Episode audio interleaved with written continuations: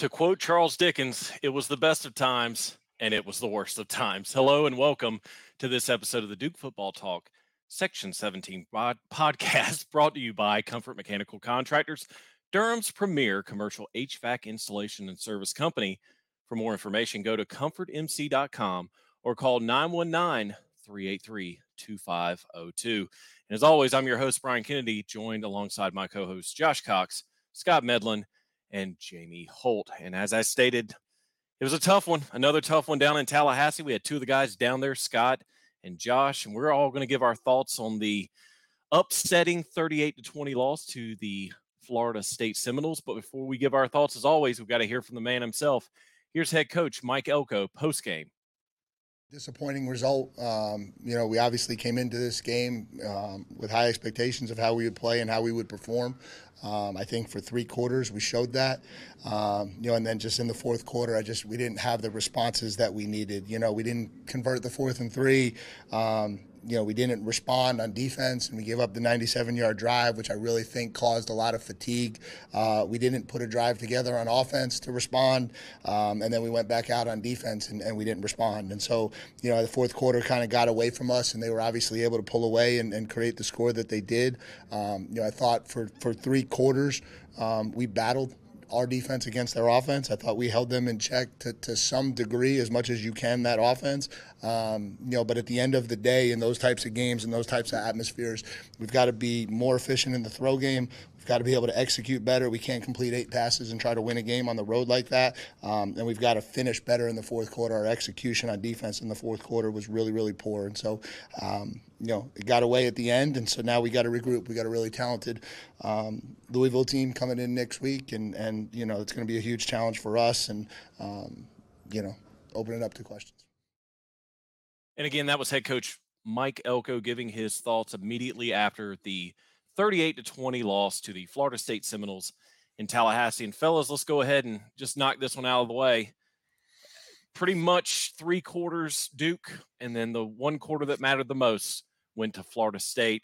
The score did not dictate how the game itself went for someone who might have just turned on the TV Sunday morning to see the score, didn't watch a single bit of it. Josh and Scott, we'll start with you guys because y'all were there knee deep in Tallahassee country and Seminole country. Overall thoughts on the game and what possibly could have happened for Duke to get another win? Well, it seemed like three quarters in the truth. And unfortunately, the truth was Riley got hurt, and that pretty much dampened the spirit. Um, I, you got to give praise where praise is due. The fans were in the, into the game. They were great. I mean, that was the atmosphere was unbelievable. Um, they were most of them were pretty good. There were a couple idiots, but there's always a couple idiots. Um, man, they were worried. Everybody we talked to on Friday, we saw they were like, "Man, you guys scare us. You guys scare us," and that was with not even 100 percent sure that Riley was even going to play. So the fact that Riley is able was able to play, and just the fact that he got hurt on, I'm going to call it a dirty play because that's what I thought it was live it's you know it's bad. It happened. I hate it, and you're asking a whole heck of a lot from anybody, especially poor Henry. And I'm don't I don't mean poor Henry like that. Just the fact that Henry's only been in five games, and you're putting him in the biggest atmosphere that Duke's played in, in Lord knows how long. You're asking a lot, and he was just if he had one more second, he's that close to Calhoun's hands getting that football in the corner of the end zone right in front of us but he didn't have another second. He held on as long as he possibly could. So, but Florida State's good. The best thing they did, I thought, in my opinion, was when they went to the RPO and they let Travis run. That opened the game for them completely because Duke was selling out on the running back because he hadn't really held the football and done anything with it for a couple weeks. So the fact that he held on to it because he saw the same thing most quarterbacks see anyway. Guy's a six year guy as it is. So he saw the defenders coming in. Oh, okay, well, I got the outside then. And that's exactly what he did. So, you know, overall, Duke played their hearts out. I mean, they left it all out on the field. I hate we lost, but I mean, there's still a chance. The road is still there for Duke to go down it and to get an opportunity to play them again in what six weeks in Charlotte. but you got to do what you got to do. But all in all, I mean, Tallahassee, er, it's not. It was kind of like Durham South a little bit. There's a lot of different things. You know, a lot of it, it looked the same to me. Um, just you know, we had we had a good time. There's some funny stories you can tell maybe off air that were really good. But other than that, really good time. Atmosphere was great. Fans were great. The tailgate was great. I mean, the fact that the fans actually came over and helped put stuff up, helped talk to us after the game was over. We were waiting to get in the car to leave. They're coming up and, you know, man, you guys played great. We we appreciate you guys coming down here. You know, it's just complimentary things you just don't get from opposing fans anywhere. So it was good to see that these people actually had a little bit of class, unlike some of the younger version of them that were inside the game next to us. yeah, I'll echo some of what Scott said. Uh, we were able to go down there. Uh, first of all, uh, we got there Friday and we were able to go around campus. Got to go to a baseball game for about for a half inning or so. They were doing one of the free like fall ball games. Um, it's right there beside the stadium. We got to see uh, the uh, sod cemetery there, Brian, that you spoke about in the of the tape uh, last week, which was uh, you know it was kind of neat. It was a little underwhelming, but it was but it was it was a cool concept. The Bobby Bowden statue, um, all that stuff was really cool. Uh, their their team store was like if you've ever been to the the Nike store at Duke, there if you multiply that by about four or five, that was the size of their team store. Honestly, makes me jealous because their athletic department absolutely takes advantage of licensing agreements. They had everything you could think of in there, uh, licensing wise, and I'm going to throw this out there uh, a Jordan Travis section with a po- with posters of Jordan Travis, T-shirts with Jordan Travis on it in their team store. So anyway, I'm just throwing that out there. Uh, that I thought that was neat. Um, as Scott mentioned, we were able to see some people on campus, some former players. Uh, introduce themselves just super kind man honestly duke fans like we can learn from that like their fans went overboard to make us feel welcome uh, they were so kind to us. They were very respectful. Now, granted, we're not Florida Gators or Miami Hurricanes. I understand that, uh, but but it's when when we do have visiting teams on our campus, man, go out of your way to be kind and help people, and, and like it was really it was really cool. Um, and then game day, um, tailgating started at noon. Shout out Hard Hat guys. We were able to have a four tent tailgate. Let's see, we had the Blades family, us, Hard Hats, Leonards, and then everybody came and, and hung kind of at those four tents that we had together. Um, but it was it was a madhouse. I mean, it was it was pretty wild. Um, and then the game. So I have a couple comments about the game. Uh, first of all, the fans. I mean, there were seventy five thousand plus in that stadium, packed out, tomahawk chop, going crazy. So not only did Henry get thrown into the game, he got thrown into the game in the fourth quarter at Doak Campbell. Like it was it was not just like getting thrown into a game at some random place. He got thrown in when he got thrown in, so that was difficult. Um, I as well, Scott thought the, the Riley hit was dirty, especially from where we were sitting. Well, the face mask was dirty. Let's put it that way. The face mask was dirty. I don't know if the hit that actually, I don't know what happened with his foot, but the face mask was dirty. Uh, and at the end of the day, do I believe we score a touchdown? if Riley stays in the game. I do. I do believe that. And I believe that puts us up 10. But let me just say this I don't necessarily think that means we win the game. Uh, the, the, the, the momentum was already starting to shift midway through the third quarter. Um, I'm not saying we that we that we lose the game, but I'm I'm I'm also saying it wasn't a guarantee that we were going to win that game. The one thing that I, I would guarantee us, I believe, is that Riley would have extended the drives a little bit in the fourth quarter where the defense didn't seem like they were on the field all the time. And that's where I think the problem, first time I think in the last year that I felt like we really did get gassed uh, on defense and, and, there was really nothing that we could do about it. They want to shout out two players specifically. Uh, one player is Graham Barton. Uh, when you hear of Florida State, there's one player on defense you hear about all the time. His name is Jared Verse. Jared Verse did have five tackles, but Jared Verse only got near the quarterback one time for a quarterback hurry. Graham really held his own. Now there's a lot of FSU fans chirping about holding. You know what's really funny about that? They're chirping about holding. When we were meeting the players after the game, I won't mention who it is, but a defensive lineman came up and first thing out of his mouth, man, they were holding the whole game. So like both sides are saying they're holding. So like we can give that up. That's that is a wash. Uh, look, we watch enough football to know that holds get called whenever the heck the officials want to call them, and usually it's you know crucial times. But anyway, second player. So Graham Barton, shout out Graham. I think Graham really showed pro scouts what they thought they saw last year. I think he showed it. Second player, Jock Moore man, what an incredible game by by that running back. Now he he is from about uh, less than an hour outside of Tallahassee, so that was like a homecoming game for him, and you could tell it. He was in it, and uh, and so yeah, those are the two players. Jaquez on offense. Uh, I'm sorry, in the backfield, and then Graham on the offensive line there that I wanted to shout out. But great game. Thank you, uh, Seminole Nation. You guys were awesome. Seriously, even those of you talking smack, y'all were still awesome. We had a great time, and and I don't really care to go back because Tallahassee pretty much sucks as a city. But other than that, it was really cool. So while those two were down in Tallahassee, me and Jamie were the poor folk being back at home. And for those of you keeping count, it is currently COVID 17. Jamie, nothing. But Jamie, I think he got some antibiotics today. So it's about time to turn the corner, Jamie, defeat COVID, getting ready before Louisville. What were your thoughts as you watched the game? Uh, you know, first and foremost, I'd like to give a shout out to the trolls on our YouTube video that were commenting and just saying Duke had no chance and everything. And I was always I was trying to keep up with all those comments and I was replying to them on our YouTube video.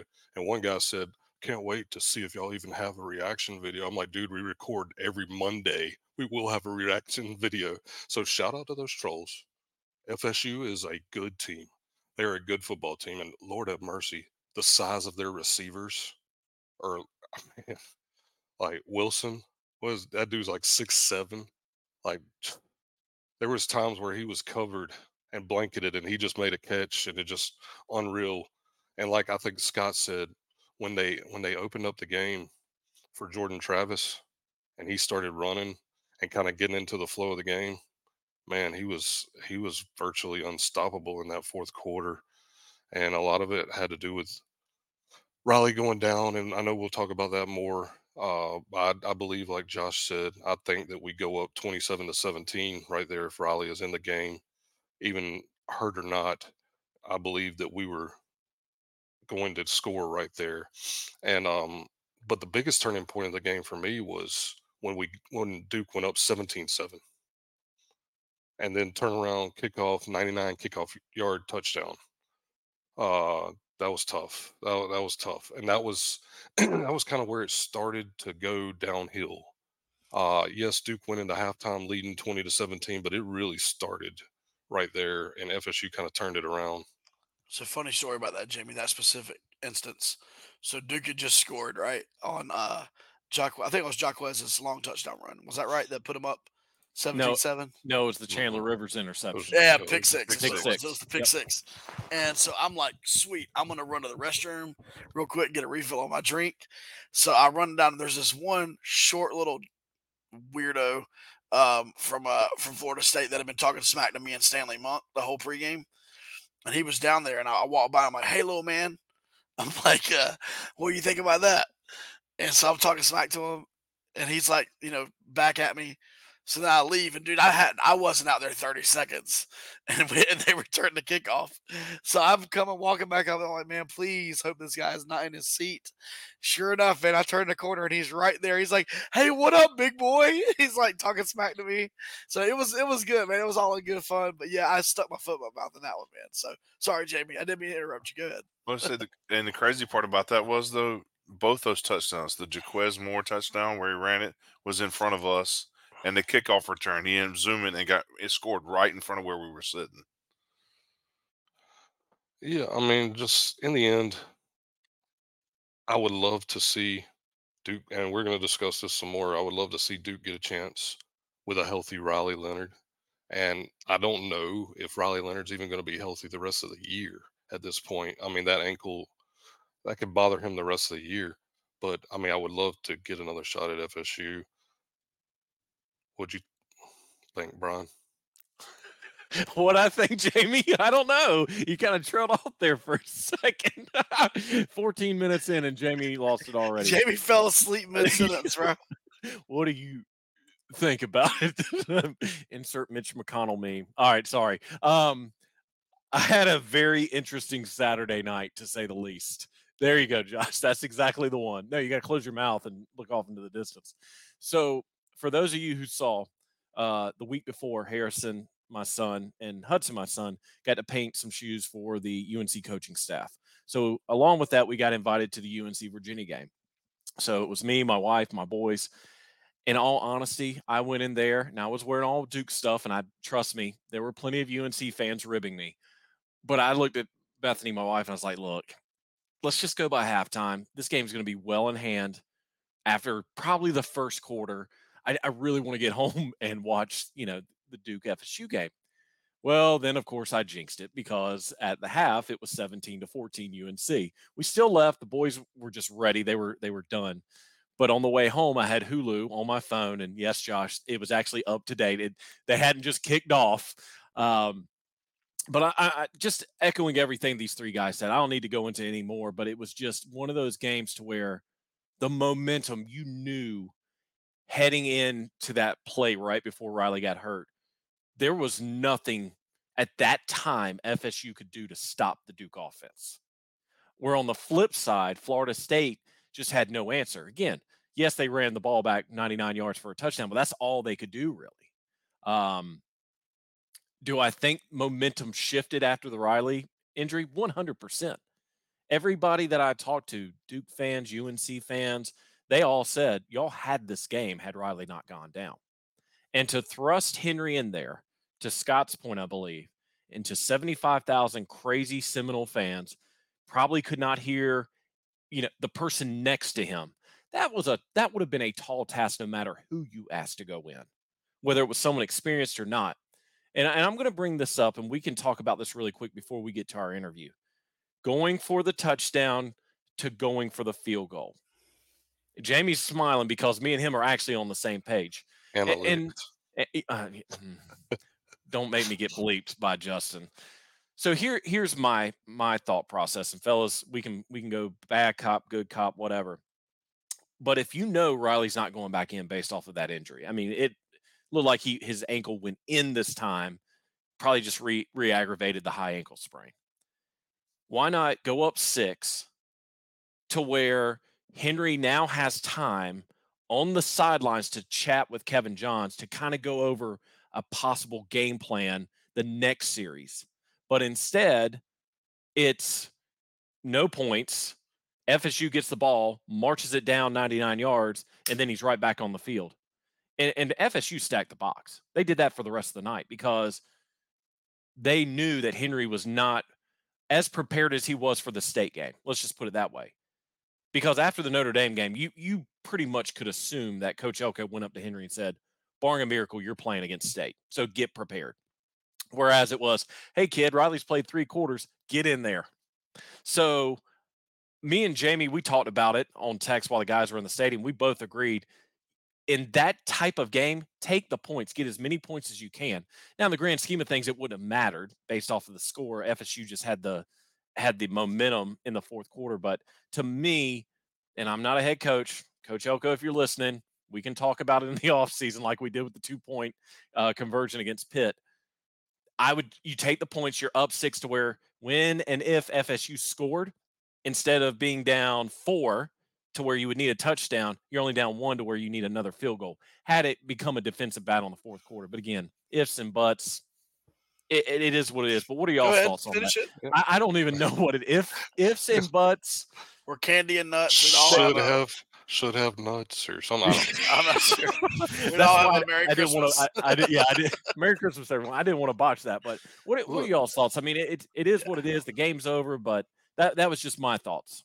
I won't. You know, people I know people are going to say like, "Oh, you don't understand analytics," but I understand the analytics of going for that there.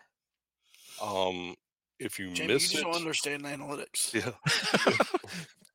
if you if you miss it right there, Florida State has to go ninety, whatever yard, ninety some yards on your defense, which is top five in the country at the time. They've slipped some now after that fourth quarter, unfortunately. But um, you you think that you have a shot. You think that your defense is going to get off the field But in that situation, I agree with Brian. Henry's coming in cold against a FSU team that's number four in the country, potential national championship team. Let's be honest, against in a stadium, Doak Campbell, seventy-five thousand screaming fans, tomahawk chop going like crazy.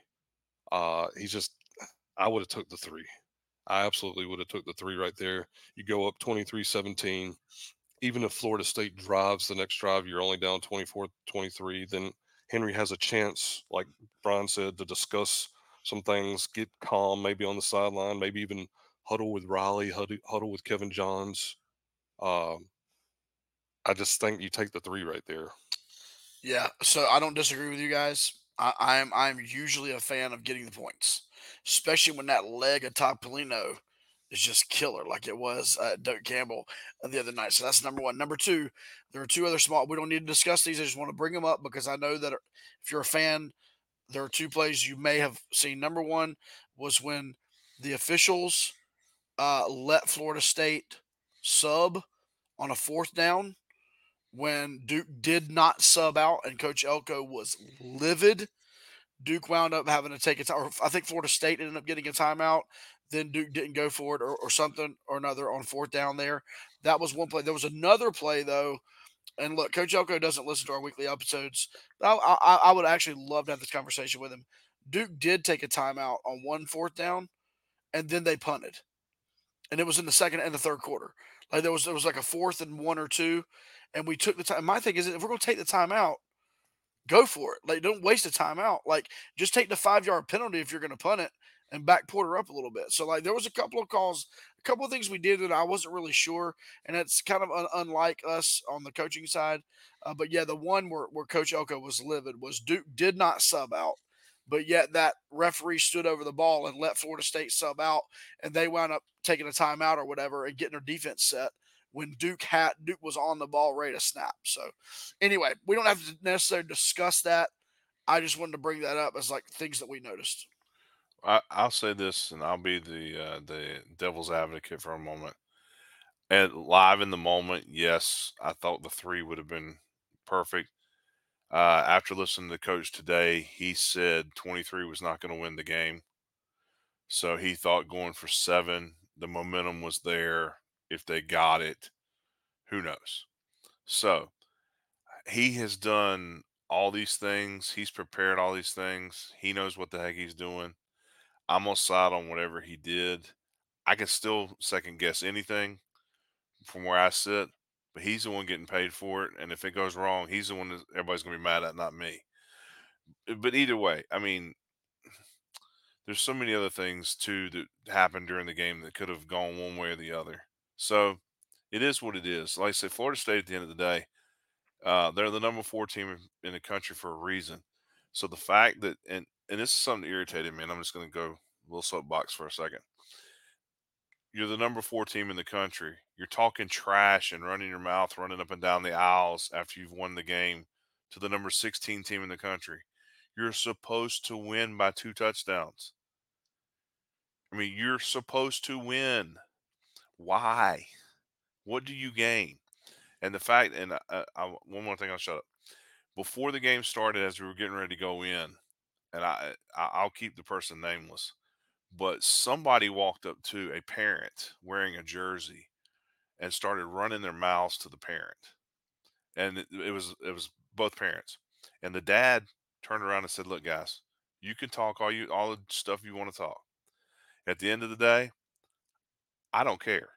You can keep running your mouth. You're not going to affect me. You're not going to get me to trigger. You're not going to get me to do anything more than just sit here and talk right back to you. Those two boys ended up shutting up by the by the end of that conversation because they realized they were not barking up the correct tree.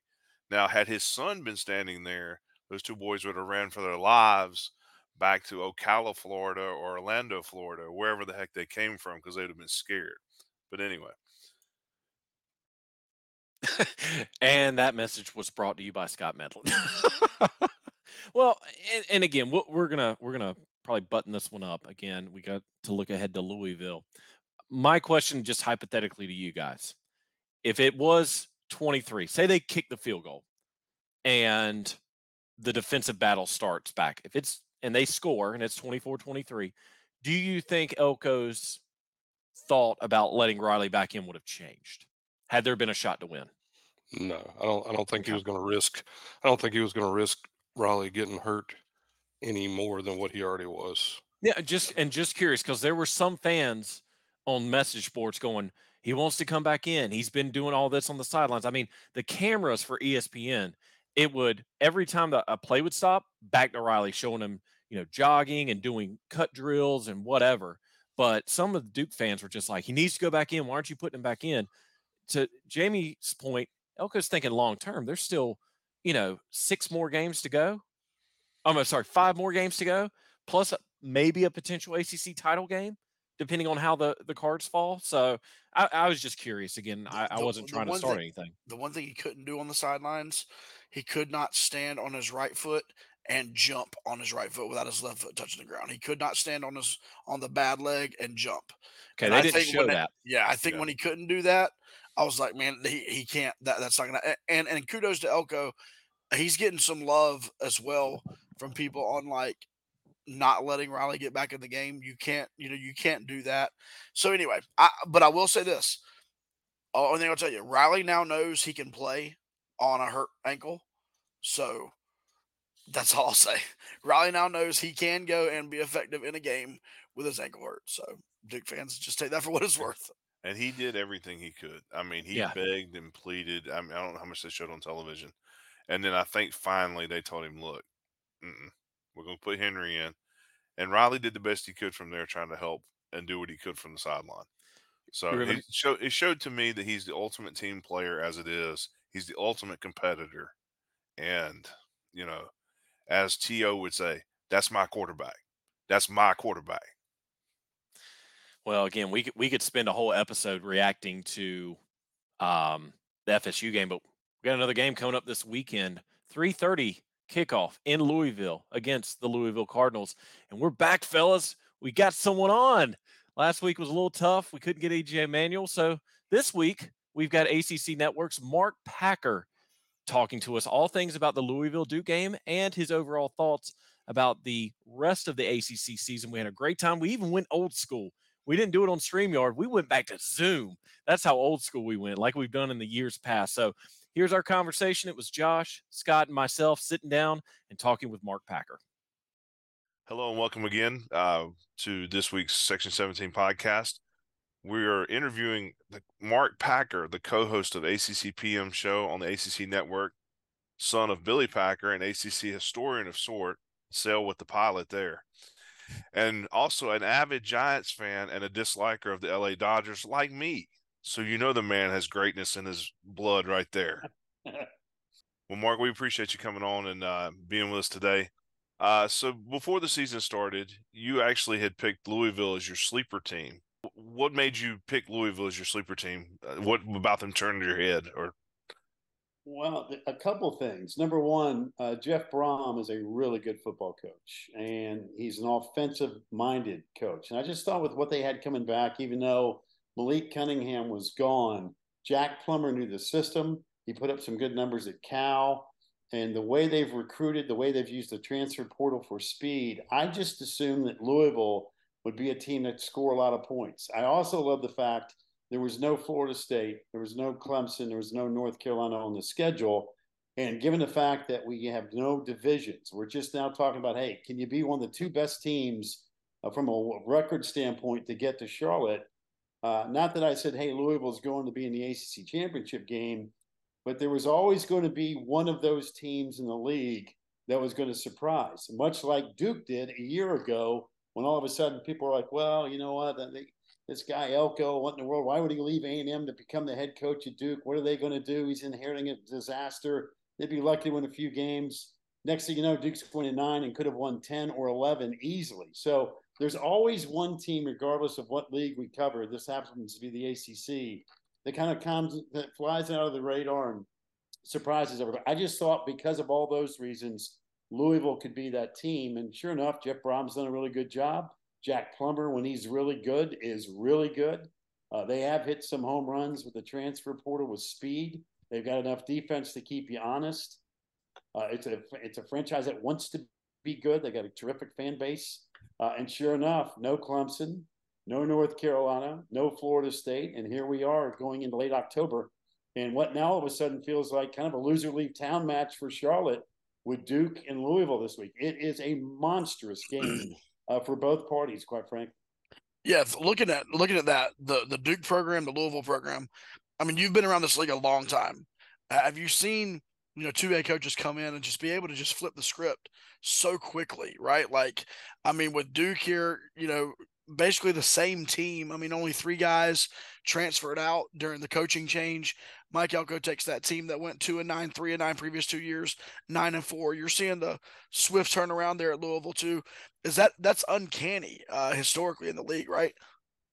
Well, it is, and these are two really good coaches. Now, I've told this story before. Uh, ACC Network, we in August of every year we do camp tours. We basically go around and they assign certain people to certain schools. Well, Eric Mac Lain, who I know you guys have had on, Eric and I were doing the Duke camp tour. This was not this past August, the August before, and it happened to be Mike Elko's first fall practice. And you know, I, I listen. Eric's played the game. I, am a fan like everybody else, and I remember we're talking to Elko, and he was great, real personable guy. Obviously, got a great reputation from a defensive perspective. Now becomes a head coach, and I will never forget watching Duke come out of the practice indoor out to the outdoor for their first practice. And again, we had no idea if Riley Leonard could play dead in a cowboy movie, much less go on to be a star. We didn't even know who Duke's quarterback was going to be, right? And I remember we watched Duke's practice that day. We went on the air that night. And Eric and I, you know, at the end, they say, All right, give us a forecast. What do you expect for Duke in 22? And again, I'm trying to, and I want everybody to win. It's in my best interest for everybody in the league to be good.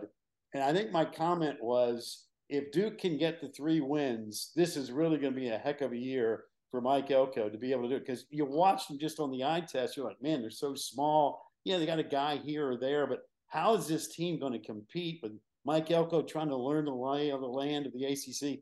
And uh, it shows you how much I know. I mean, I thought they could win three, they won nine. So, you know, we went to do the Duke camp tour this year, and Eric was on it with me and we got to that segment, and Eric and I just started laughing at each other. I said, "Wait, are you going to say it, or am I going to say it?" We both thought that Duke would be fortunate to win three games in 22, and I almost wanted to say, I was almost going to say, I'm going to predict Duke to win three games again because that means they could go on and win 10 or 11. So yeah. it just goes to show you what a brilliant job Mike Elko has done, and also what his staff has done. I mean, he has really put together a tremendous football staff. And when you watch Duke play, and again, if you can take all the bias away and you're just your your eyes are just watching the game, the one thing that pops off the screen or even in person if you go see them play is they are so well coached.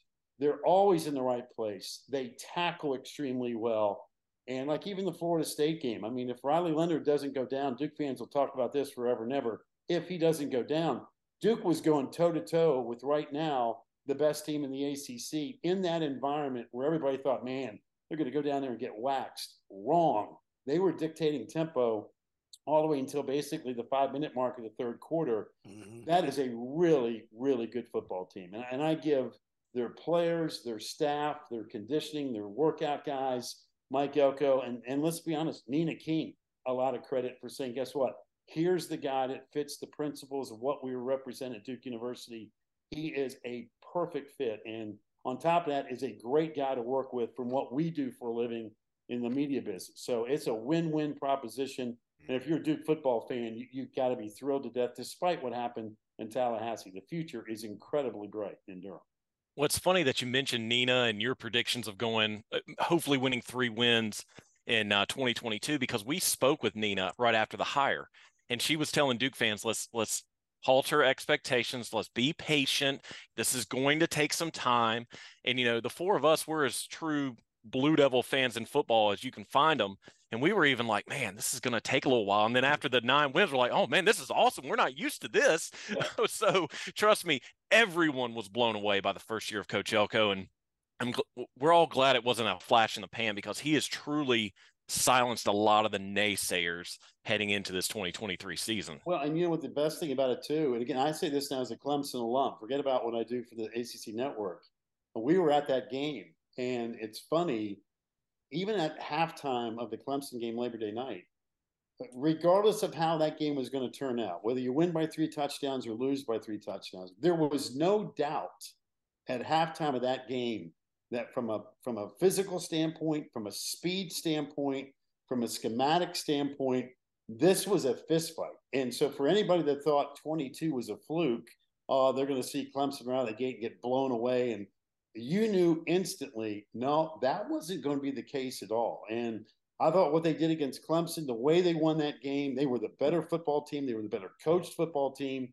And then what you saw against Florida State in that environment, uh, anybody that walks away and says, "Oh, Duke's not," this is a joke. You don't know what you're talking about. This is a really, really well coached football team. So heading back to Louisville, last time they were on the field two weeks ago, upset loss to Pitt. Looking at Louisville's remaining ACC schedule, they got a lot of their games out of the way early in the season in the ACC. Other than Duke, which team has the best shot to beat Louisville? They still have Miami, Virginia, and Virginia Tech alongside Duke. Well, I would say Miami, uh, just because what Mario Cristobal is trying to build at Miami, uh, their offensive and defensive lines are really good. I mean, they're, they're physical and tough, which is exactly what Cristobal wants to do. And you kind of saw that this past weekend in their uh, double overtime win against Clemson. They basically dominated the fourth quarter and shoved it down their throat. Uh, so Louisville's got speed. They're going to try to spread you. Uh, you know, Jawhar Jordan's been fantastic. Again, I don't know how, what his hamstrings like for this week. You saw that when he didn't go against Pittsburgh, their run game disappeared. Uh, Louisville's been a completely, totally different team at home as opposed to being on the road. Uh, so again, I think that if you look at their schedule, um, to me, if I had to pick one, I, I, would say other than the Duke game, Miami would be a concern just because the way they can play bully ball and if you don't get the football, you can't do anything with it. So, but Louisville is going to be a tough out. And, um, you know, this game with Duke this weekend is, like I said, is beyond critical as far as getting to Charlotte that first Saturday in December. So as the season has progressed, um, I know obviously we talked about Louisville being your surprise team. Is there a new person to take that spot in your mind so far in this season? Uh, no, because I think I, I still think it's Louisville um, regardless of how the second half plays out for them, because they, they've now put themselves in position uh, along with Duke and North Carolina, and obviously Florida State's in the driver's seat. Uh, but everybody else, you know, I know Virginia Tech's only got one loss, but I, I, you know, they, I wouldn't put Virginia Tech in the same conversation as Duke, North Carolina, Louisville, and in uh, Florida State. Um, so I, I think that is the four team. I mean, those are the four teams, quite frankly. Now, could somebody emerge out of nowhere? I mean, could Virginia Tech run the table? Uh, I guess they could, but I, I just don't think that uh, Coach Pry has the Hokies in that position yet that they can be good enough to be able to pull that up. What we saw Virginia do against North Carolina, uh, I mean, I mean that's why we love college football, right? I mean, just I say it all the time: the more you read, the more you study, the dumber you get. On Saturday, watching games, and it, just an incredible win for Tony Elliott and you know, the, the people that probably hate that the most outside of Chapel Hill is probably the ACC office that's thinking, hey, maybe in a perfect world, you could get Florida State, North Carolina undefeated for a championship, uh, which would be incredible for the league and from a national perspective. But again, the combination of teams that are going to get to Charlotte are all really good football teams. And, and choose your poison between Louisville and Duke, Carolina, and Florida State. Whatever that combination is, uh, could be spectacular. And if somebody else happens to get hot, whether it be Miami or somebody else, say more power to them. But I think that's basically what we're looking at right now, late October. Well, yeah, and and so you're talking about it right now, like like it's kind of chaotic. Um, you know, first season, obviously with this with this schedule type, um, without the the divisions and whatnot, we're about halfway through the season. Uh, ACC Player of the Year. If we had, if you had to give your mid-season um, ACC Player of the Year right now, uh, where would you where would you lean? You know, it's funny. We did that last week on the show, and I think we had three or four different answers, and I picked uh, Drake Maye. Uh, now, if you're asking me after this last week, I, I can't pick Drake Maye. Um, I, I would probably go Jordan Travis only because, I mean, they've got so many offensive weapons, and Mike Norvell's done a fabulous job. Again, you talk about Nina King saying being patient. Just look what Florida State went through and what he's turned around in the last couple years. So I think to this week, my answer would be completely different than it was last week, uh, just based on the re- weekend's results. So I, I, would go Jordan Travis as the offensive player of the year this particular week. And if you yeah. ask me next week, I may have a completely different answer, which to me is a testament to how good the league is from not only a coaching perspective, the quarterbacks in this league are great. And I think the skill people in this league have been really, really good. It's been a really interesting, entertaining, and wonderful year for ACC football. Well, to justify that pick, this was really the first week in a while, at least, that it seemed like they were uh, cool with Jordan Travis running the football, especially in the second half. And when he's running, it opens up a whole nother dynamic. You know, when he's back there just throwing the ball, he's good. But when he's running, I mean, that's really that was what broke the back. Uh, you know, this past Saturday. So yeah, yeah very interesting. I think we would agree after seeing him in person. Scott and I were there in Tallahassee. After seeing him in person, he's an incredible, incredible player. Well, and the other thing too, uh, you know, people always talk about experience, and if you have a really talented and experienced player in college football, especially at quarterback, uh, it is a game changer. And him, this guy's been playing six years, and the game has really slowed down. And to Florida State's credit, they've got great weapons. So uh, it is kind of the perfect storm right now in Tallahassee. Now they got to go figure out if they can close, and that'll be the fun thing to watch.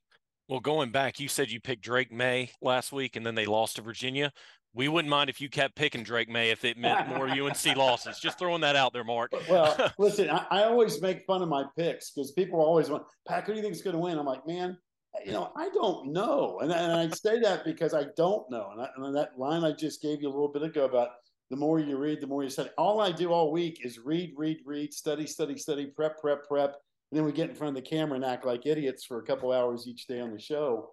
But I, I, sit there on Saturdays in amazement because you'll sit there and you'll analyze it, all the numbers will tell you A's better than B.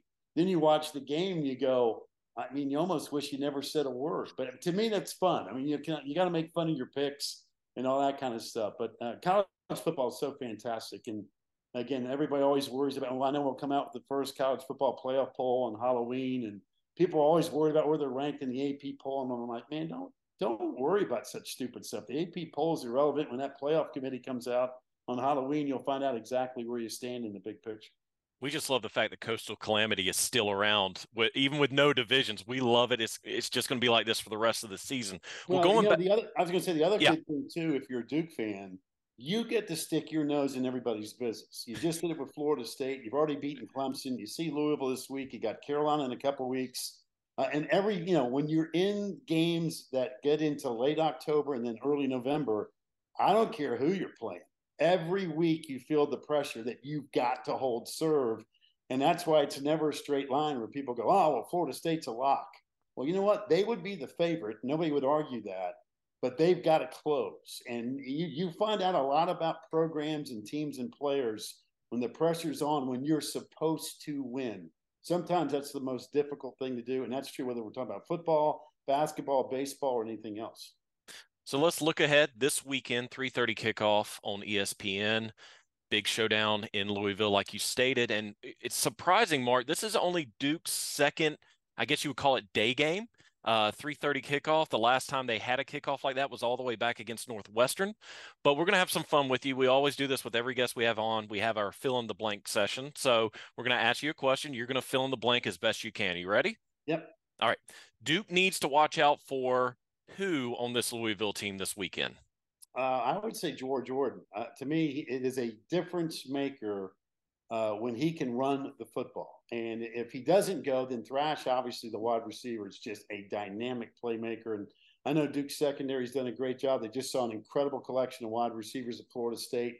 But Louisville's going to try to spread the field. And Jeff Brohm, coming off a loss and an open date, will probably have a little trick up his sleeve, too. He's a clever coach. And again, to me, the chess match of Brohm's offensive mind and Elko's defensive mind is worth the price of admission this week. It's good on good this week.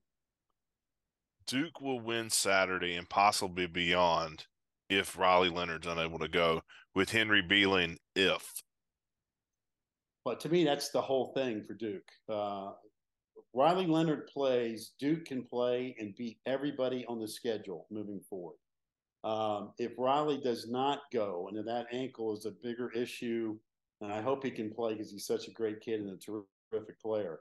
I, just don't know if Duke can beat people if you're telling me, hey, we can only throw five forward passes and complete them in a game. Um, you know, it, you can't. The league's too good to be able to play one handed with one hand tied behind your back. And, and Duke's going to have to be if, if Leonard can't go. Uh, man, Duke's going to have to figure out a way to at least be honest throwing the football downfield, and it's just it's just too hard to do. And people know that hey, all they're going to do is run, run, run. You can stack lines and make life miserable. Um, but if Riley Leonard can turn that thing around and go, I think Duke looks at every game and says, "Why not us? Let's go win every single one of them." All right, Mark. Uh, Louisville would defeat Duke Saturday and go seven and one if they blank. Uh, if they don't see Riley Leonard and and Duke can't throw the football, I mean, because I do think that Louisville will be able to score. Um, and I'm not saying they're going to put 35 on Duke because nobody's been moving, nobody's been doing that to Duke except Florida State. But really, quite frankly, Florida State didn't do it until Leonard went down. I mean, they had to run a kickoff back and they're sitting there with 17 points midway through the third quarter, which tells you what a great job Duke was doing defensively. So Duke's been in every single game from a defensive perspective. But again, I, I do think that that Louisville will spread it, and, and, and, that's a home field that they've been really, really good at. I suspect that they will, score some points. Um, so Duke's going to have to be able to throw the football a little bit. They don't have to be air Duke, but being able to throw the forward pass, you got to be able to do it. All right, looking ahead to December, Louisville will make the ACC title game if. Um, and I think Louisville's in if they beat Duke in Miami. Um, I, you know, that the Pitt loss was a killer, um, but I think they'll match up with both Virginia and Virginia Tech from that perspective. I mean, I like their chances in those games. Uh, it may come down to the game this week, quite frankly. And like I said, it just kind of feels like a loser leave town match as far as Charlotte goes. That the winner moves on to survive, and the loser is going to need some help. It is. It's not. It's not necessarily all chips are in, but it's pretty close this weekend. All right, so let's take for granted that Riley Leonard is going to play. All right, so let's let's move move forward from that. Let's say he is playing.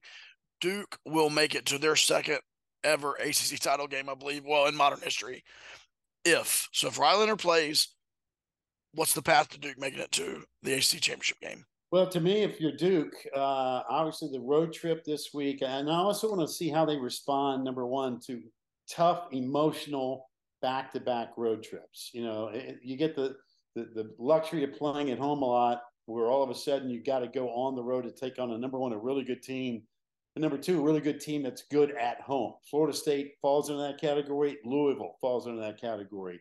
Um, I want to see how they handle that. You know, the setback of hey, we were up by three, we're driving, got a chance to put them down ten. All of a sudden, everybody can get a little nervous, get the sweaty palms down in Tallahassee. You let that thing slip away, and the Florida State's credit, they win the game. So, how do you respond, right? I mean, it, Mike Elko, that's going to be one of his challenges this week to get his guys to say, guess what? Hey, we fell short, but man, we still got a thousand things to play for. It begins this week and you're going to walk into another hostile environment. Those folks at Louisville are starting to sense it and feel it. Uh, you saw what they did with Notre Dame. I thought they ambushed a really talented Notre Dame team. You guys had a chance to see the Irish at the Wallace Wade Outdoors, I call it. So I think emotionally, how does Duke respond this week will be just as important as Riley Leonard's ankle. I mean, they're going to have to be jacked up and ready to roll because that's what they're walking into. And I think both teams understand – that whoever wins, man, you position yourself for a November ride to get to Charlotte. Whoever loses, man, you still got a lot of work to do, and then you're going to need some help. So, it, like I said, it is a really, really critical game. Well, Mark, I know you burn up the road a couple times this year already from uh, Charlotte in that F one fifty coming all the way up here to uh, Durham.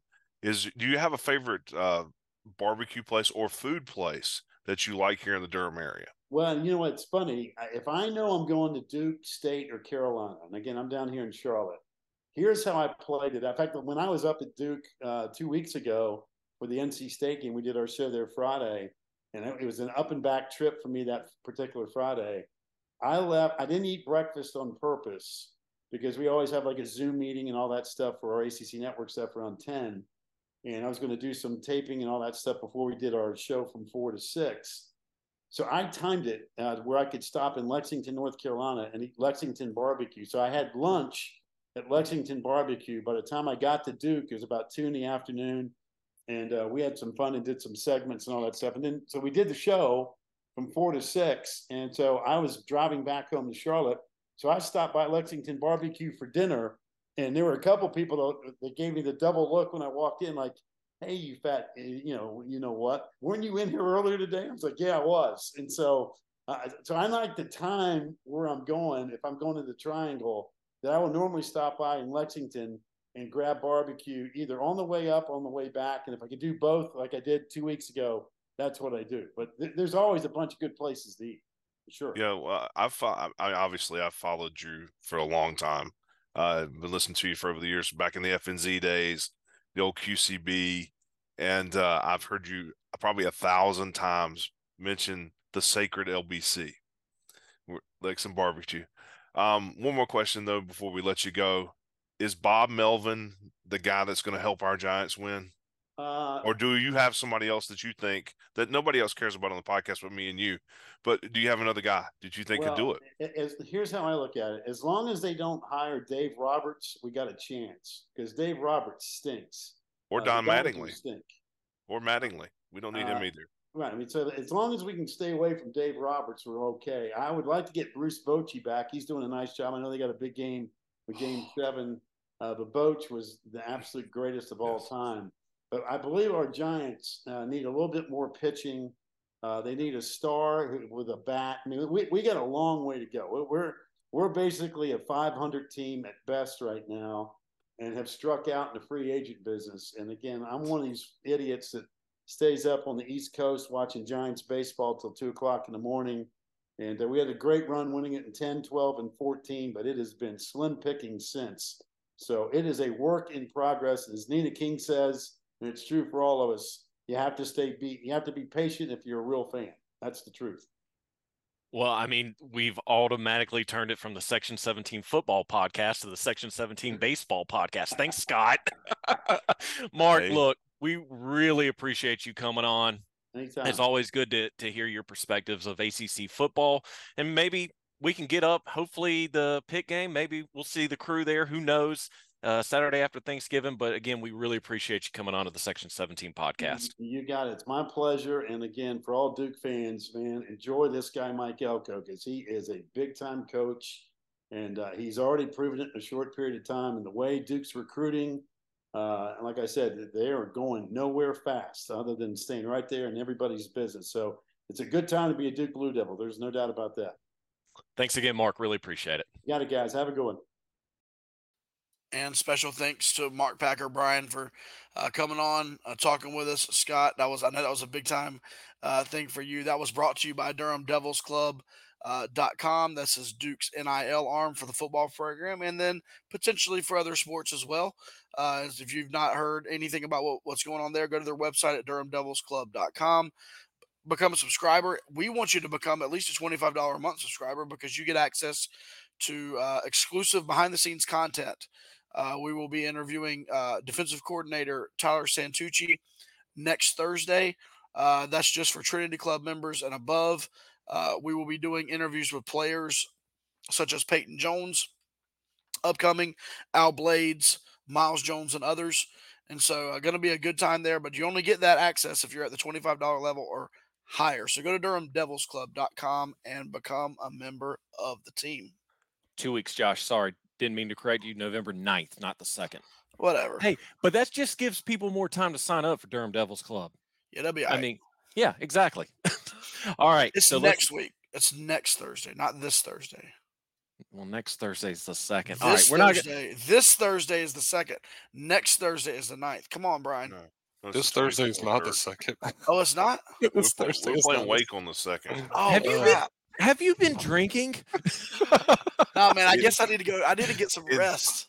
In oh Josh's my. defense, we were out a little late Saturday night, just yeah. trying to wait for everybody to leave. I mean, and we then finally, we drove home Sunday. Yeah. yeah okay. We, That'd be one hell of a schedule, though. Thursday night against Wake, and then Saturday against Louisville. We ready, So, baby. I can't sorry, help him out guys. I'm sorry. I'm sorry. I can't was help my him out on that one. Hey, usually it's, I'm the one that flubs up. Finally, Josh flubs up. Yeah. so in two weeks, two weeks time, Tyler Santucci with the Durham Devils Club. All right, we've got to get into another mailbag edition. We've got a, a lot of questions for the upcoming game against Louisville. Some folks asked about the FSU game. We might have touched on some of these questions, but Jamie, go ahead and get us rolling with this week's mailbag. Uh, I just think Josh is ready for Thanksgiving, so he's trying to get to November. like, Bring Hey, on and- the turkey. In four weeks, Christmas is here, folks. Just be prepared. Santa's coming. Brian's got. Hey, listen. Brian thinks so because he's doing bowl projections. So anyway, all right, I'm gonna I'm gonna start this a little differently than I normally do because I'm gonna go with the last question that I looked at on Facebook first because I thought it was a great question. You wild man. James E. Hayward. Discuss our chances of winning out and a rematch with FSU in Charlotte. Last night was a or, or Saturday night was an experience for the Duke team that will make them a stronger program. And look, people, once again, I'm a fan. I can discuss this. Uh, I can be like, I can go into a rant like what, what's his name, Mike Gundy. Except I'll say I'm a fan. I'm at me, 40. I'm a fan. I'm a fan. I'm 45. I'm a fan. You come at me. I got a 13 year old son and a wife. I would love the chance at a rematch with FSU. Like I said, with a healthy Riley Leonard, I think Duke can win that game. What you guys think? Okay, so I think uh, one of the Louisville beat writers came out with an injury report. Louisville could be down some key players this weekend. Don't wish any injuries on anyone, but if there's something that we need to help us out, is some key injuries on their end to kind of offset Riley's injury. Riley could still play. We don't know. He is quote day to day. Don't ask us. We don't have any insider knowledge. Louisville, we've got to win. Wake Forest could be a trap game on Thursday night. It always is. Next Thursday, not this Thursday, next Thursday. but they suck. But what happened in Kenan Stadium That's just true. past Saturday? UVA really sucks. Eh, so, eh, yeah, you're right. exactly. Got to win Louisville. You got to win Wake, and then the big matchup November 11th against UNC. I mean, we were folks. We were talking about this before we recorded. I don't think I've ever seen Duke UNC football tickets as high as they are right now, with the understanding that the hope is both teams win out until November 11th. If Duke wins those three games, let's put them at eight, they'd be what eight and eight and two. Their last two games are against, are against Virginia at Virginia, which now becomes a very interesting game because we've seen it last year with Georgia Tech when they made the coaching change. They had they got that one big win against Duke, and it seemed like it turned their whole season around. That could be the case for Virginia after beating UNC. Then you have Duke's arch nemesis Saturday after Thanksgiving, Pitt. And ever since that quarterback change, I've said Pitt is going to be a different team than what we thought they were going to be at the beginning of the year. So I truly believe if Duke can beat Louisville and UNC, they're in the driver's seat to get back to to Charlotte to play Florida State for a rematch of the 2013 game. But uh, uh, before I forget, I'm sorry. Coastal Calamity, as we talked with Mark Packer, is alive and well, folks. It has not gone anywhere. So while we're talking about all this, there could be a sleeper team that shows up with two losses and can contest for the ACC title game too. Scott, I mean, it's, and it's just Pack referenced this as he, when he was talking. He said basically from here on out, it's a loser leave town match, and that's what it is. If Duke takes an L, the opportunities of getting to the ACC championship just are make a lot harder. And if you happen to take another a third loss, you're pretty much eliminated. So you got to beat Louisville, you got to beat Wake, and then if you go in there, you know, eight and one, seven and two in Chapel Hill College, I mean, man, you know they're going to be ready anyway because they want to get that bell back. So hey, but we got to beat Louisville first. That's that. That's that, that's me going from being a fan to the reality for a minute. We got to beat Louisville first, and they're going to be a tough opponent to beat there at Louisville. I'm still a fan. I want FSU again. Uh, Billy Potter on Facebook wants to know what happened to our pass offense. He said, "You think averaging, you know, so many yards rushing a game would be the receivers would be uh be able to get open and with teams stacking the box, but seems like our passing game has just kind of struggled. Um, I'll take this one. I mean, number one, our receivers have not gotten taller. You know what I mean? So like that is what it is. They they're they're physically built the way they're going to be built. Number one. Number two, I hate to keep doing this, but like the odd matchups that Duke has had every game, there's not been one game where it's like we got to open it up and we got to air it out the whole game. There's not been one game. The NC State game, we shut down the entire offense at halftime. Like the, the Florida State, Florida State, Clemson, okay. Florida State, Clemson, Notre Dame. We are not going to throw the ball on those defenses. It just isn't going to happen. Like, I don't care. Like, with, with, the current roster setup we have, we are not throwing the ball like crazy against those three teams. The rest of the games have been complete blowouts. So, like, I hate to be that guy, but I don't, I'm not concerned about the pass game because we haven't necessarily had to use it. And like Coach Elko said, if we don't have to throw the risky 25 yard plus passes and we can hand it off to Jaquez and Jordan and have a quarterback keep, why in the world would we do it? And so, like, I get the frustration because it's not sexy, right? It's not sexy to win by running the football and by and by controlling the clock and by just you know scoring more points. It's sexy to throw that deep ball. It's sexy to you know on your RPO to hold it and throw it downfield. You know, I get it, but like we're not going to do it against those three teams, and then the other games have been blowouts. That's my that is my explanation for it. I agree. Uh, do you have something to say, Brian? No, I mean, eh, would you rather be sexy and potentially lose more games in the year, or would you rather be boring and win like we've been winning? I would. I mean, it, it, it's like we can't have it both ways, folks. We get it, we understand it. Pound the ball all day long if it means Duke's going to have a eight, nine, ten win season. Well, Duke, Duke has three interceptions on the season. They're all. I mean, the one Riley threw, that guy made a great play. The one Henry guy made a great play. The only bad interception he threw was against Clemson, and he was throwing because he was running for his life. So I mean, you know, it is what it is. It's not like they're throwing it down the field into coverage either. So, well, the did you mention the Notre Dame one? I zoned out for a second. Did we throw one against Notre Dame? Yeah, we threw one in the red zone against Notre Dame. It was pretty bad. Oh, see, I must have zoned out on that. Didn't we throw one in the end zone?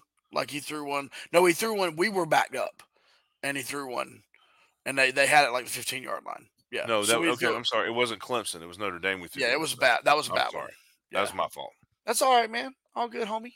You know, it's not like we can't throw the ball. I just think, all right, it's just a matter of the fact that you got Waters and you got Jaquez, who had such a great game. Yep. And now, I mean, Coleman came in and was running hard too in the fourth Shout quarter. Shout out J. Uh, Cole, dude. Yeah. yeah. Good to see him back he on the field. Hard. Yeah, so it was nice to see him out there. So you got, I mean, an embarrassingly deep running back room. So yeah, you might as well use them. Yep. All right. And, and according to Florida State fans, you got an offensive line who holds so beautifully. yeah. So why not run? Next on Facebook, we got Pradeep coming in. What would you think about a scheme where we play both Riley and Henry in the backfield? Because both can run and both can throw. Riley was confident but seemed less mobile than normal for obvious reasons. Henry has a cannon but not as much in game experience. If we put Riley in shotgun with Waters and Belin on either side, he wants to know what our thoughts would, would be on that. Hey, I'll one up you, Pradeep. Shout out Pradeep, by the way. Mm-hmm. Hope you're listening. Um, I'll, I'll I'll I'll run you one even better. Do that and then bring Jomo in motion, and then you got three quarterback options in the same backfield at one time. Uh, to answer his question, I mean, I think that sounds good, but you're risking injury on both players on one play, yep. and I don't think Duke can do that. I don't think they can afford to do that. I would love to see that some trickery like that because I think we know that Riley could go in motion and turn into a, a pass catcher for sure. And so, like, I actually think that would be something interesting if both those guys were healthy. But have we seen any trick plays this year? I'm, I'm trying to go through the games. There's not been a single play that has – been something that where we're like, oh my gosh, this is crazy. I don't know if Kevin Johns wants to install trick plays. I could be wrong. He might be saving it for the UNC game. I have an idea though. Um, Trevor Horton, there you go. That's your homework assignment, buddy. That's a new play for you to design for us to run somewhere yeah. down the road here. Future OC. All Hey, right. and by the way, if, if we are going to run a trick play, can I just throw it out there? If we're gonna, it needs to be a fake punt. We all know what needs to happen. It needs to be a fake punt, and it needs to get hiked to the up man. Y'all know who the up man is on punts. You know who the up man is El Presidente. Big Wayne the campaign. It's got to get hiked to DeWayne. He's got to run over a couple of people and get the first down. So if we're gonna run trickeration, that's what's got to happen.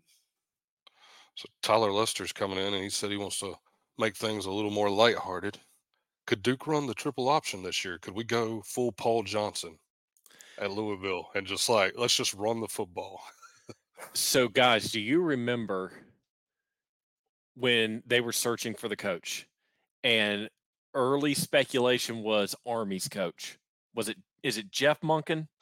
Yes, it's- I was yes, ready to Jeff turn in my fanhood. Right. We all were like, if this happens and he gets hired, Scott was like, I'm not going to be there. I'll turn in my season games." tickets. No, I'm Yeah. I'm doing it.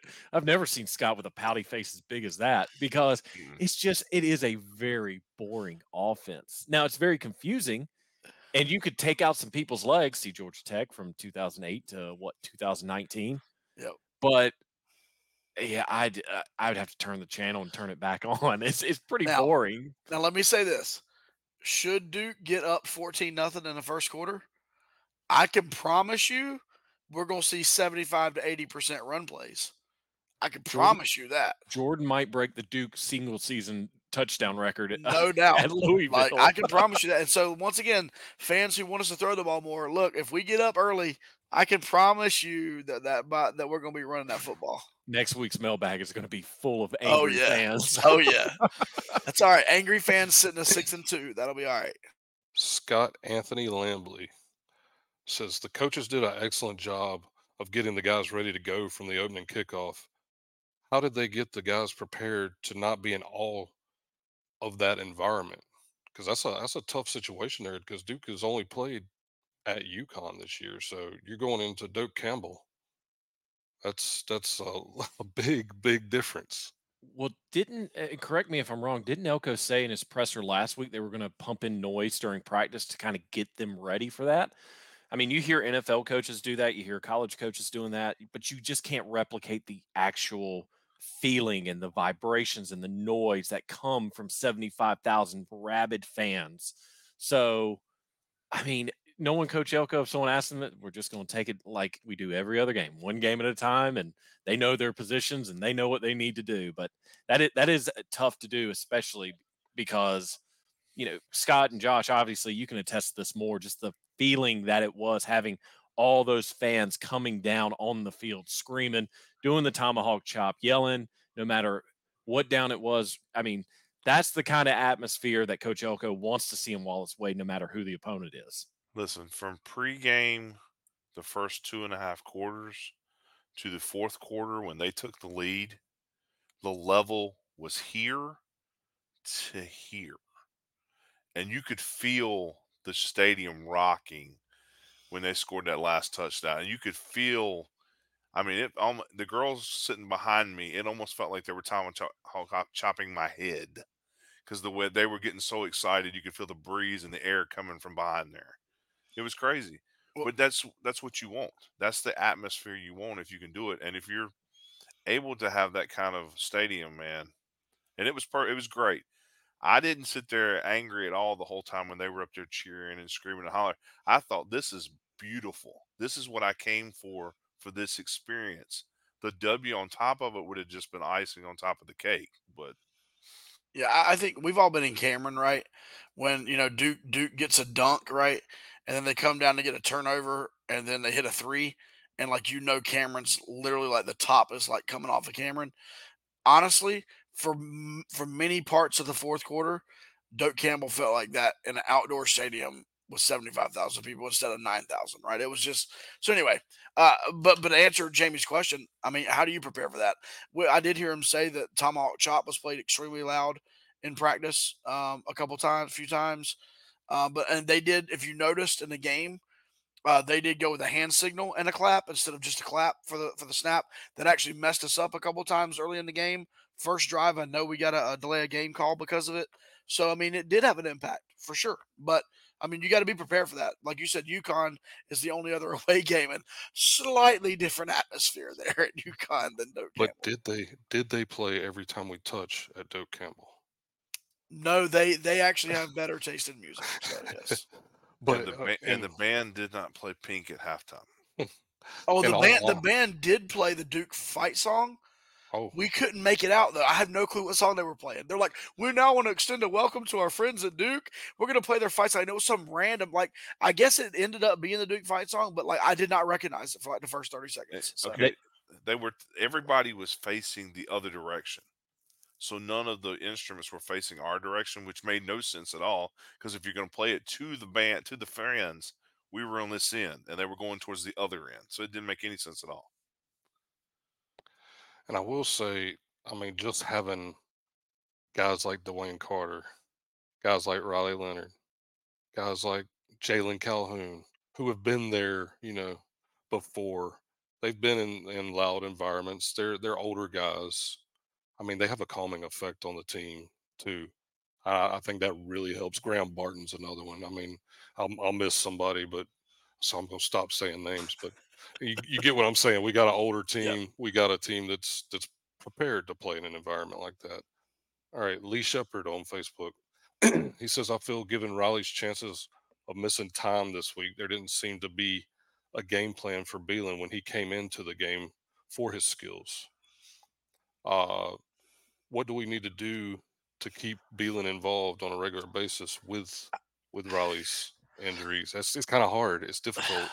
I hear him, trying to- but like, I don't think we can say there was no game plan in place. I just think that like, you cannot plan for your starting quarterback to go out in the fourth quarter, up, uh, what were we up one, up three, up three. Like there is no game plan for that. Like he has to get thrust in, and he's got to. He came in, and it was like a first and ten inside the twenty. Like how do you game plan for that? Like uh, I, I don't know. I- I, think that's selling Kevin Johns a little bit short on offensive game plan.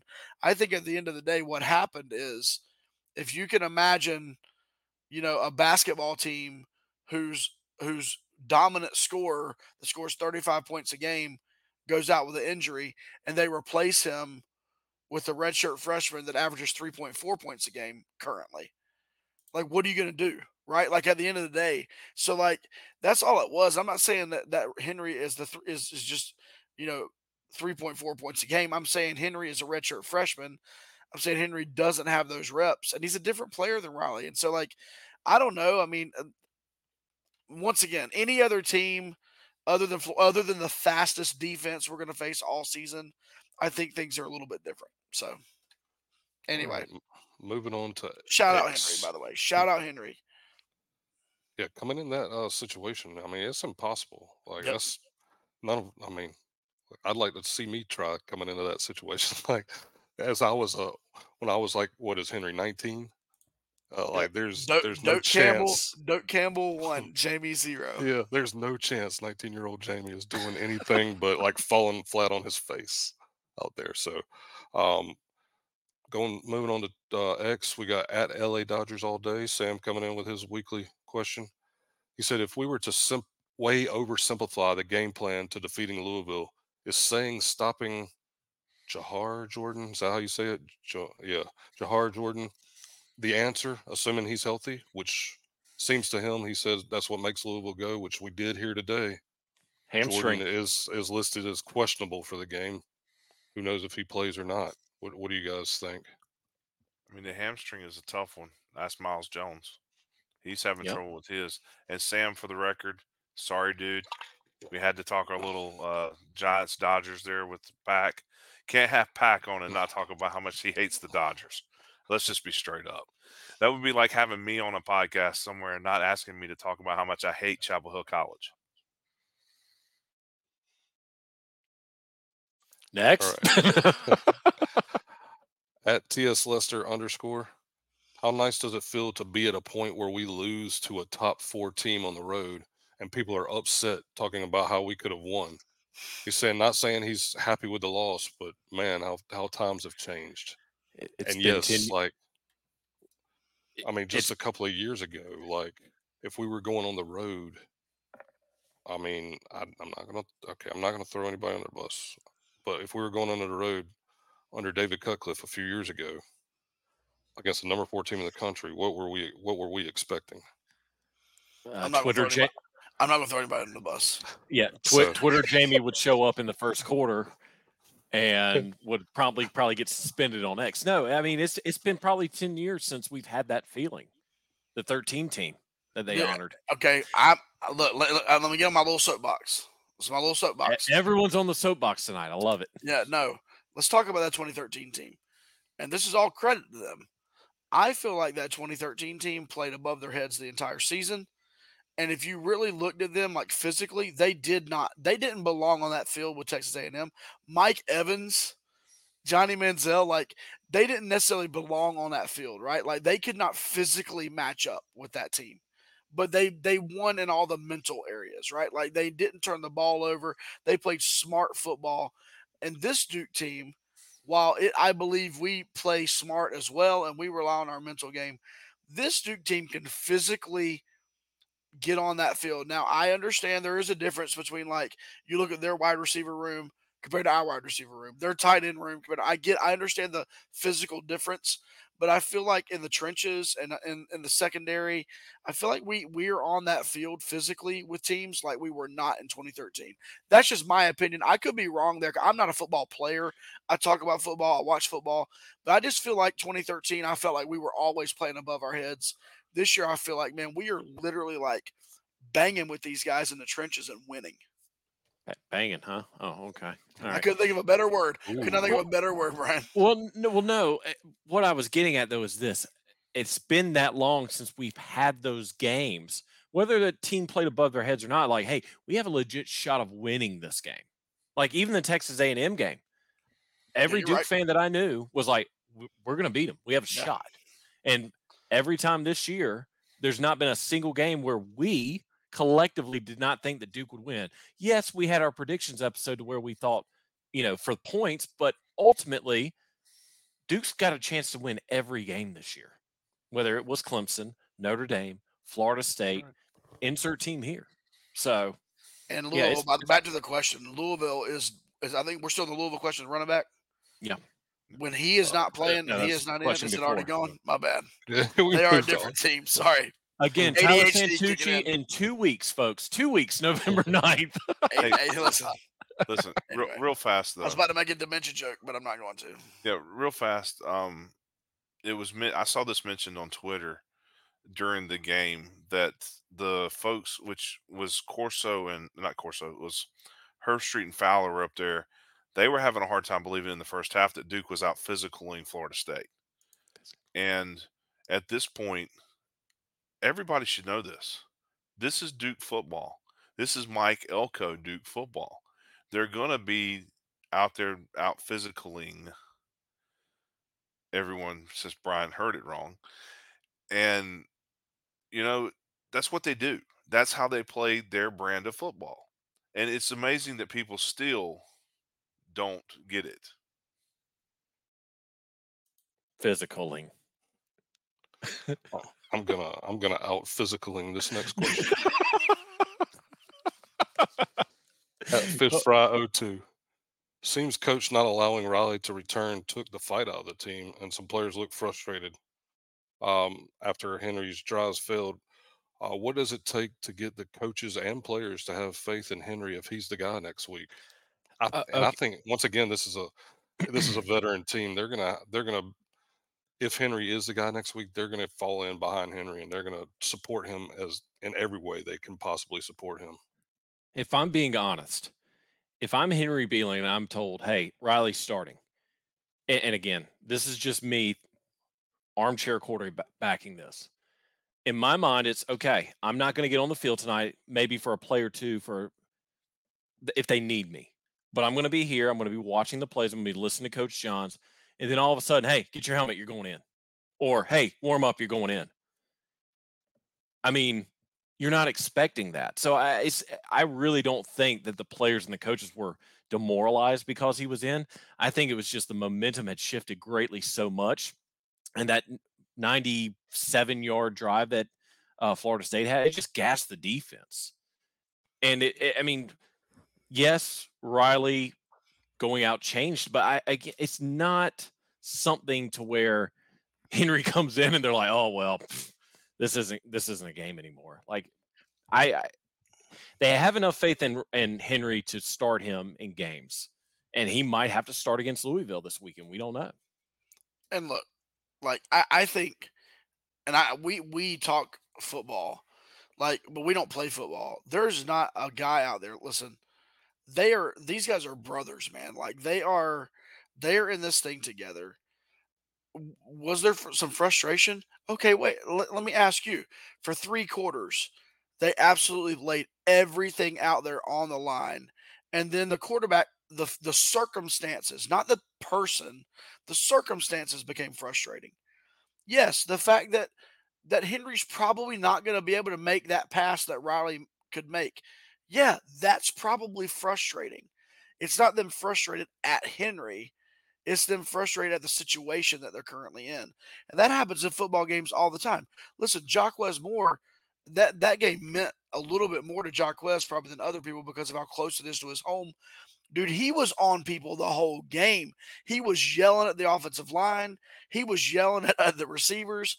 He was all over it. But that that's not he's not mad at them. He's not demoralizing them.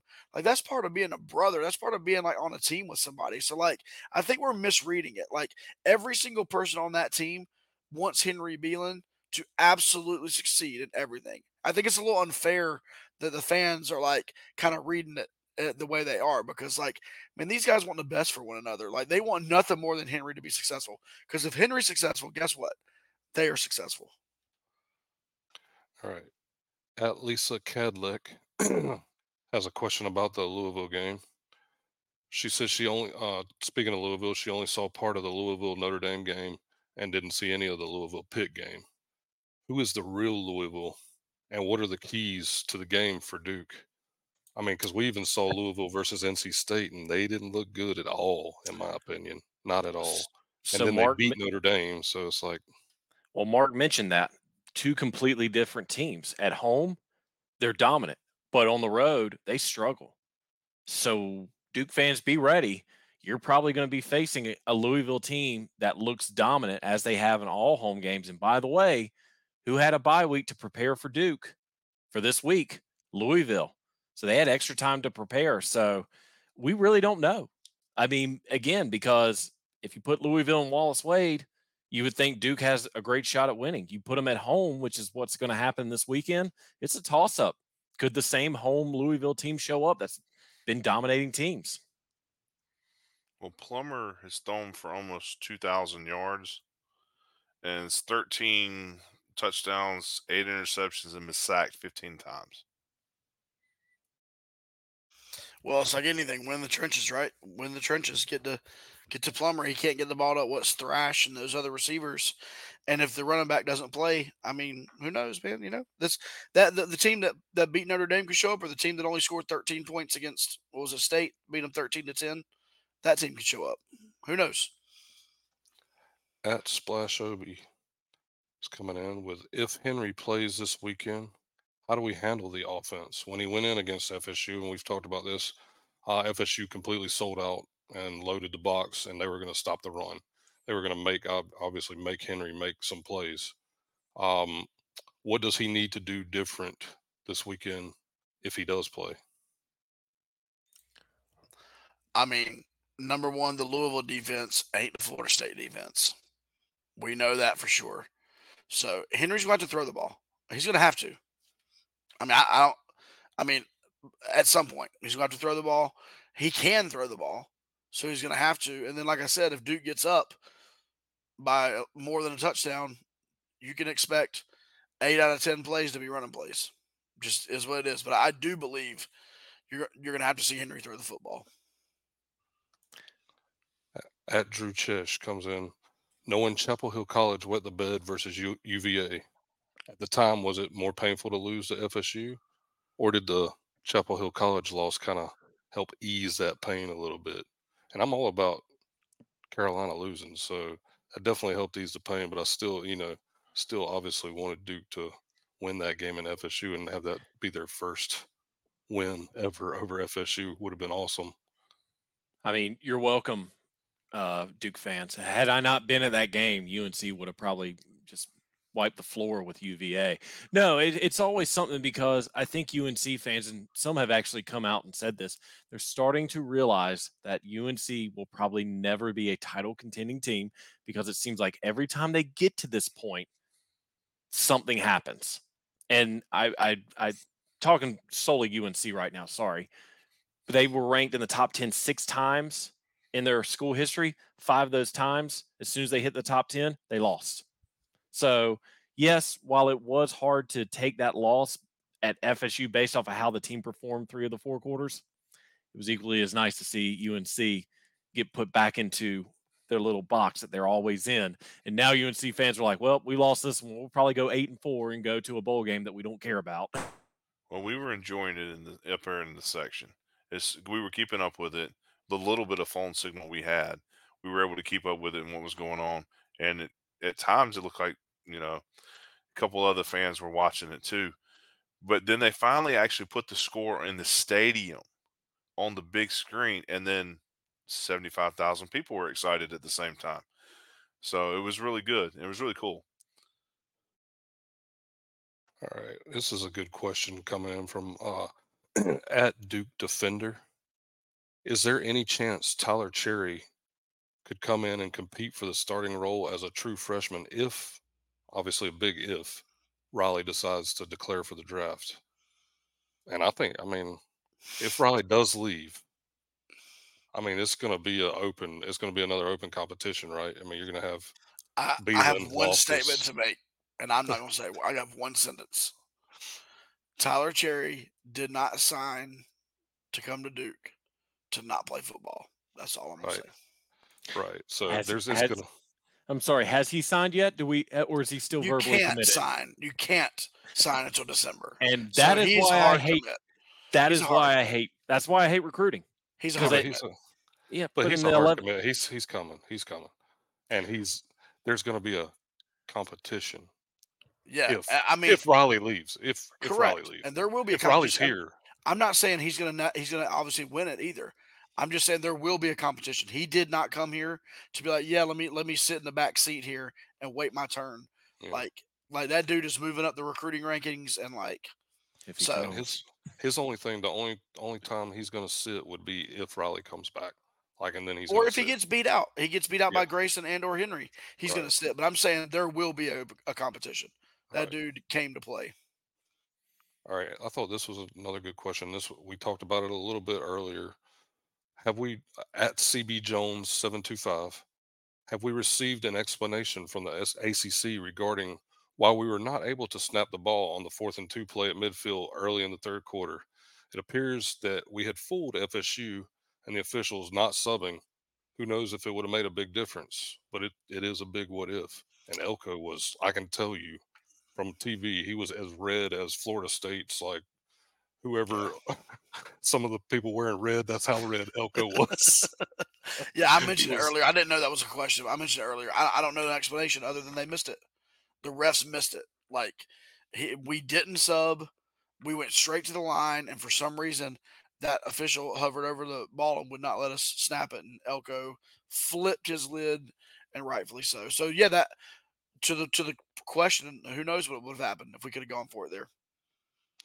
All right, I'm just going to go with one more question as we're running a little bit long here.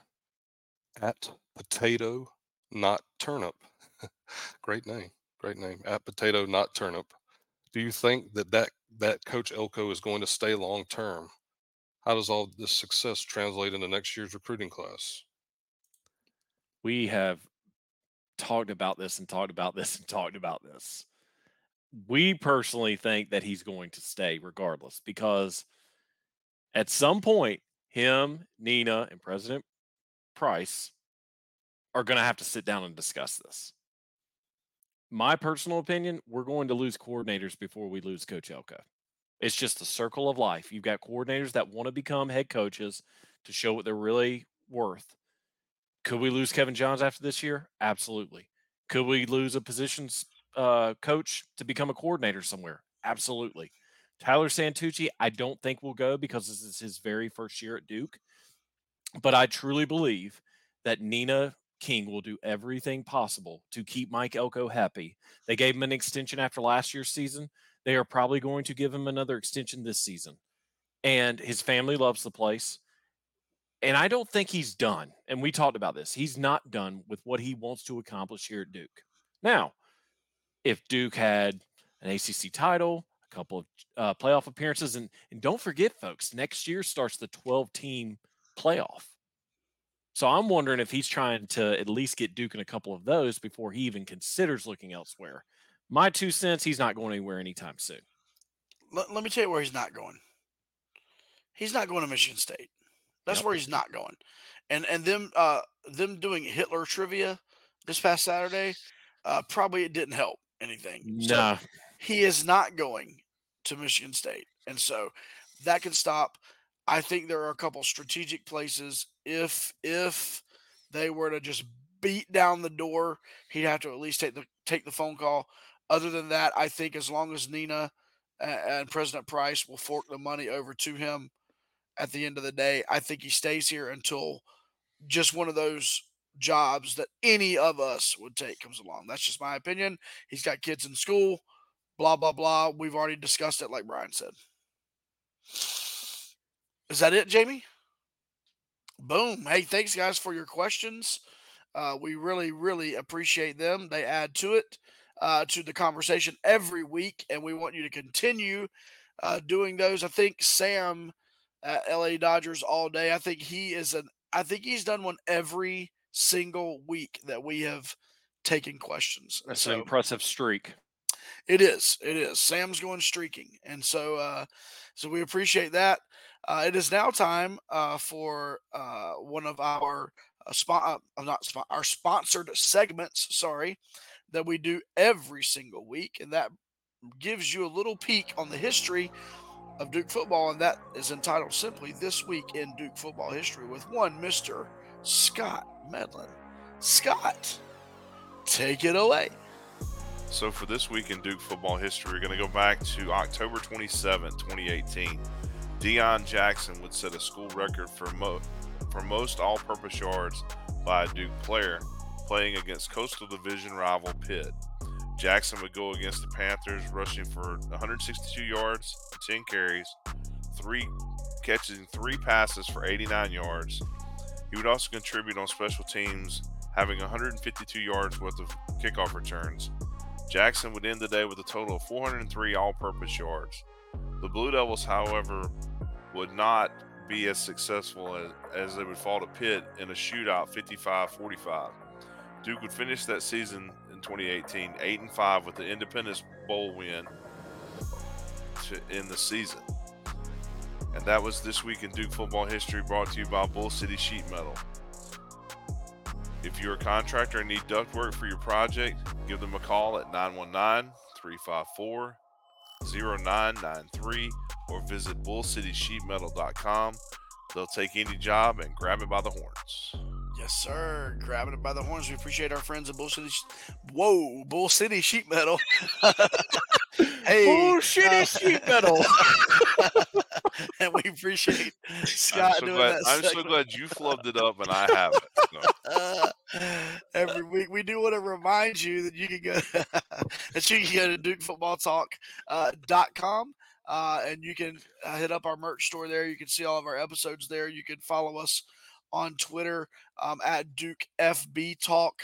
Uh, you can follow us on Instagram there as well and TikTok. You can find us on Facebook by searching Duke Football Talk and YouTube. If you are watching us on YouTube, would you subscribe to our YouTube channel? Would you uh, tell your friends about it? We met some people down in Florida State, down in Seminole Country, uh, who were interested in our podcast and uh, watch on YouTube. And so, want to encourage you to do that. And if you're listening on Apple, um, would you leave us a five star review and rating? And then if you're listening on Spotify, would you leave us a five star rating? We'd appreciate it if we've earned it. If we've not earned it, don't give it to us. But if we've earned the five stars, would you give us the five stars? Brian, we still don't have a sponsor, man. I don't know if people just hate you or what it is. We do not have You're not helping. I'm sorry. listen, guys, Brian needs it. I mean, Christmas is coming. Uh, you know, he's got to provide I, for the family. I want I want Santa to visit the house, folks. Come on, you got to help right. me out here. That's right. Well, listen, it's that time uh, as we do every week for the Tell of the Tape. We learn a little bit about our upcoming opponent. This week it'll be the Louisville Cardinals with the Tell of the Tape and the Did You Know? Brian Kennedy. Take it away. And I am unmuted, so I'm good to go. Okay, tell of the tape. Louisville Cardinals. Last year, Louisville went eight and five and played in the Fenway Bowl, where they defeated the Cincinnati Bearcats 24 to seven. Now, as we stated earlier last week, Louisville was on the bye, but two weeks ago they were defeated by Pitt 38 to 21. Head coach Brian Brohm is in his first season as Louisville's head coach and has an overall coaching record of 72 wins and 45 losses. Now, before being named the Cardinals head coach, Brohm was the head coach for the Purdue Boilermakers from 2017 to 2022, as well as Western Kentucky from 2014 to 2016. He also had assistant positions at UAB, Illinois, FF, FAU, say that three times fast, and Louisville. Now, overall, this is the fourth matchup all time between Duke and Louisville. The first ever meeting between Duke and Louisville took place on September 7th, 2002, at Wallace Wade Stadium, where Louisville defeated Duke handily 40 to 3. Louisville does lead the series matchup all time against Duke, three games to 0. And as much as it pains me to say this, last meeting between the two schools occurred in 2021, where Louisville defeated Duke 62 to 22 in Durham. The four of us were there. We were probably the only fans left at the end of the game. Mike Elko is 0 3 all time against Louisville. That took place when he was Wake's coordinator from 2014 to 2016. And now it's time for the Did You Know? The Cardinal has been Louisville's mascot for over 100 years. The idea for the mascot came in 1913, I should say, a year after the school fielded its first ever football team from Ellen Patterson. Patterson was the wife of John Patterson, the school's arts and science dean at the time. Patterson made the suggestion due to the cardinal being the state bird of Kentucky. She also suggested the school use red, black, and white as the school colors, and both suggestions stuck. However, it was not until 40 years later that the first Cardinal mascot was created for sporting events. In 1953, two female cheerleaders took one of their male counterparts, T. Lee Adams, to the Home Economics Department and asked the department chair, known as Miss Gold, to make a cardinal head to use during games. Gold created a cardinal head that was black with a yellow beak for Adams to use.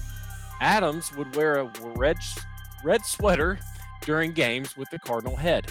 However, after much ridicule from the student body during games, the costume would only last one football season and two basketball games before it was retired. It would not be until 1958 when the first fully costumed Louis the Cardinal made of paper mache would debut from the Louisville Marching Band. The outfit was constructed by School of the School of Engineering, and drum major Dick Dyson would portray the Cardinal from 1958 to 1960. From that time on, Louis would go on or go through numerous makeovers through the decades, but has been a mainstay at all Louisville sporting events since the first sighting of the Cardinal in 1953. And that was the tell of the tape for the Louisville Cardinals. Josh? All right. So, old Louis. Old Louis. We appreciate that, Brian, as we do Dick every Dyson. Week. That's right. Oh, double D. Um, and so we, we appreciate that segment um, every every year. Josh, that wasn't even. You were on point tonight, my friend. that was a private chat that came public right there, probably. You know what I mean? Like, I'm not sure. But uh but yeah, we appreciate that segment. And honestly, it is cool to kind of get that insight on our opponent uh, each week, and we appreciate uh, all of the work that goes into that. But hey, last this past week, obviously we've talked about it. The game did not end the way we wanted it to. Uh, we obviously wanted Duke to get the win. We all four picked Duke to get the win, even probably against our better judgment uh, for the most part. Uh, but we did. Uh, this week will be interesting because Duke has you know Louisville coming up. But let's talk who won uh, the picks uh, on social media from last week. All right. So for Facebook, Steve Barbie predicted FSU to win 37 to 17. So he was only off one point for FSU score. On Twitter, David Lawson predicted FSU to win 38 to 24. So he actually got FSU score on the nose. And on Instagram, Rev Brez got the score on the nose FSU 38, Duke 20. So, Rev Brez, we're going to throw a little something extra for you uh, when you get your shirt. So, congrats to those three. As always, come Thursday, we'll be putting out our predictions post. Be sure to let us know who you think will win, what the score is, and what the team will wear in Louisville. Jamie, what are you laughing at, bro? He's still laughing at Dick. It's the, it's the chat. I just looked at it again. I gotta hide that chat. yeah. It'll get you. It'll get you. It'll get you for sure. Well, listen, uh, now it's time for our picks. Um, as we do every week, Duke's going, going on the road again. So obviously, we know Louisville will, will be wearing uh, either the red, their red, or their black uh, at home, and Duke will be wearing something white.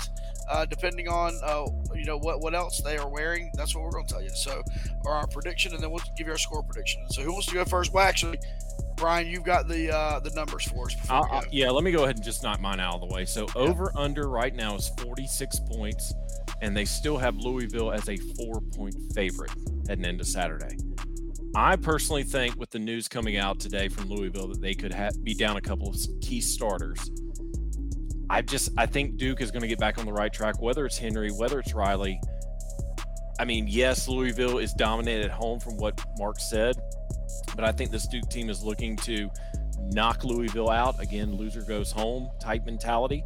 I've got Duke winning 31 to 21, so a little bit on the over. Uh, so 52 points altogether. I truly think that Louisville will go with the full blackouts with the red Cardinals on the helmet.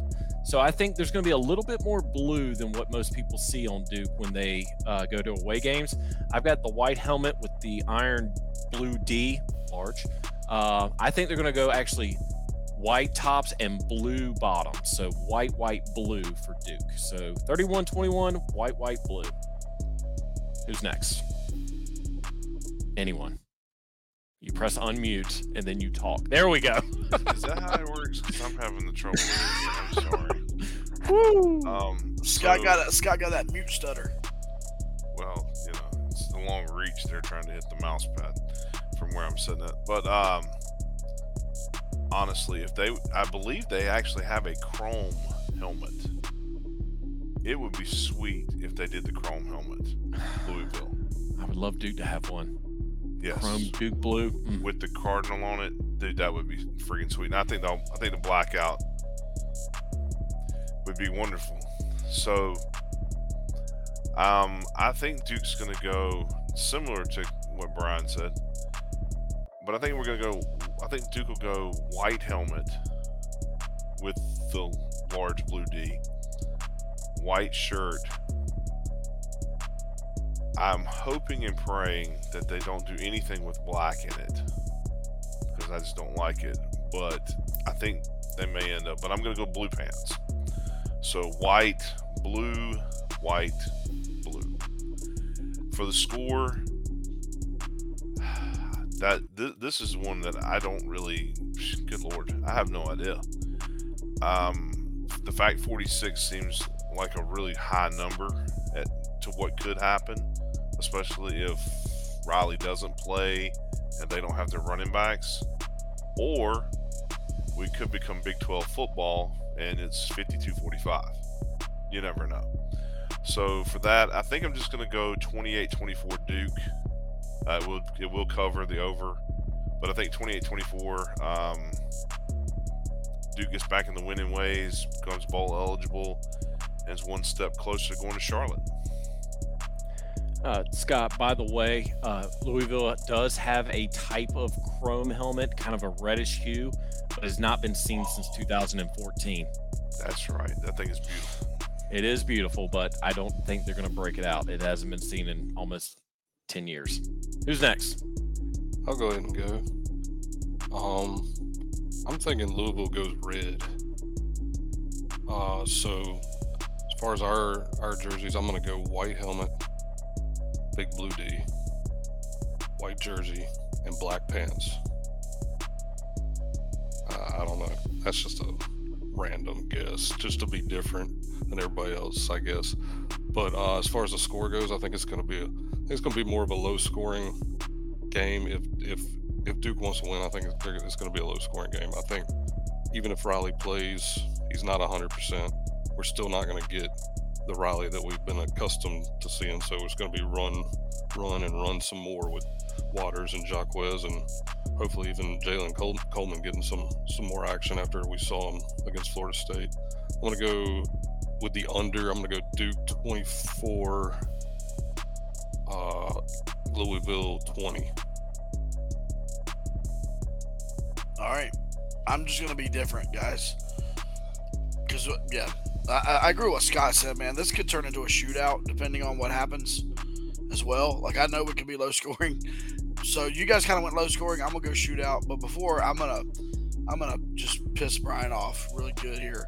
I think they let Jamion Franklin uh, pick the uniforms again uh, for this week. I think they go black lids with the blue D, white, black. So we'll go black, white, black. Uh, not my favorite combo either, but they haven't done it yet this year, so that's what they're going to do. Black with a blue D, white, black. I'm going to take Duke 45 uh, to 34 over the Louisville Cardinals. It's going to be a, a shootout. Duke is going to run the football all over the defense, and it's going to be a glorious event. And this is why Josh does not bet on games.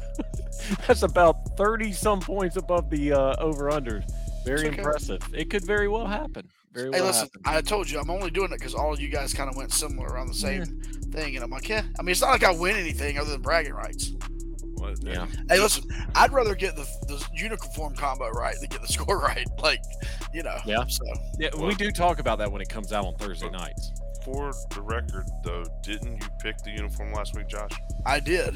Yeah, I you did. pick the uniform. Spot on. The gothic, the whole deal. I'm still okay. I'm still waiting for this. Speaking of uniforms, black helmet with the blue gothic. When are they going to do that? Yeah, that's nice. Now, I think would be they need the white outline though in order for you, for you to really be able to see it. True, true. Yeah, no, I agree on that. But they need to do that. If they did the white and the blue, you might as well do the black as well. In all honesty, though, I really, if I had to pick and what I think's going to happen, I really think Josh's uniform combo is what's going to happen. If Please, they go Lord, red, no. Please, well, if they go red, no. if they go red, I know. because I don't think you go icy white two weeks in a row. Right. No, no. Yeah, I agree. not- if I was going to go something else, I was going to go like the traditional Duke, blue, white, blue, with the white, No. the white D Yeah. on the helmet, like blue, white, blue. We haven't done that in a while either. So All right. Well, that was predictions. It was all over the place, just like the end of this episode has been. We've talked about hey, Dick Dick drummers. We've talked about uh, you know, schedules being off by three Uh, weeks. And Josh, I mean, we are again, our pets' heads are falling off for crying out loud. I'm going to say that one again. Jamie still hasn't read the private chat. oh my god! If he just saw Oh, that five minutes ago, he didn't die. He lost Hey, it. The good news is though, for, Mark Packer was half right. The Rangers are up eight to two right now, so Bochy has a chance for our for us Giants fans that love Boch have a chance to go back to the World Series. Okay, we, we got to make a deal. If we can't talk about Duke basketball, we cannot talk about MLB baseball. You can't talk about here. baseball, man. I don't want to fall asleep. It's I don't wanna lose because subscribers. Of the guess we had. That's true. I don't Yeah. think Shout out, Packer. any other time.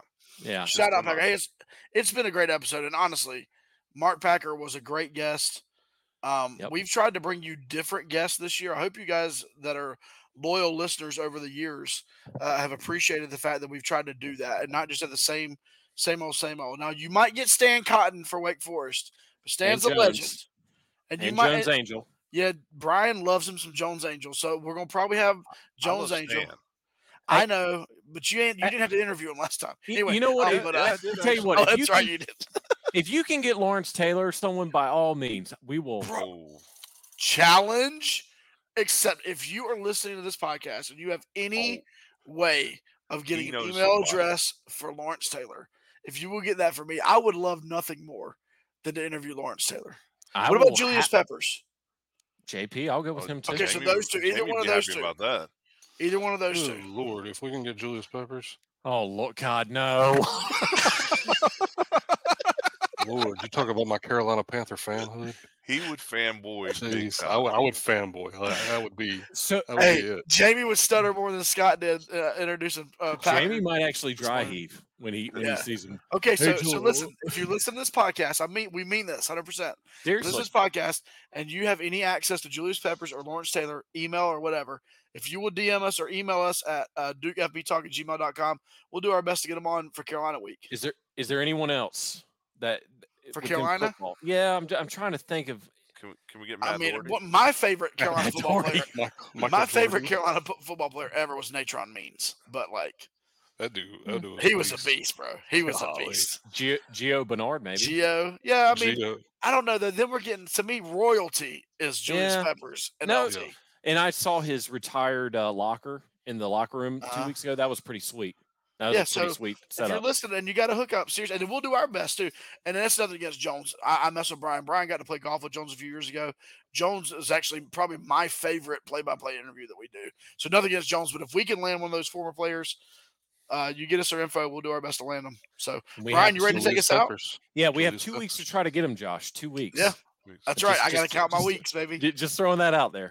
But uh it has been a great episode. We've had a lot of fun talking all things Duke, FSU, Louisville. We hope to be back next week talking about another Duke win as we look ahead to Wake Forest. But that'll wrap it up. It's been a long one. We hope that you have stayed with us the entire episode. If you have, thank you very much. And we hope to see as many of you as possible in the coming weeks as Duke will be back against Wake Forest on November 2nd. But until next week, for Josh Cox, for Scott Medlin, for Jamie Holt, and for producer Justin Sykes, I'm Brian Kennedy. And this has been another episode of the Duke Football Talk Section 17 podcast. Now turn the music up.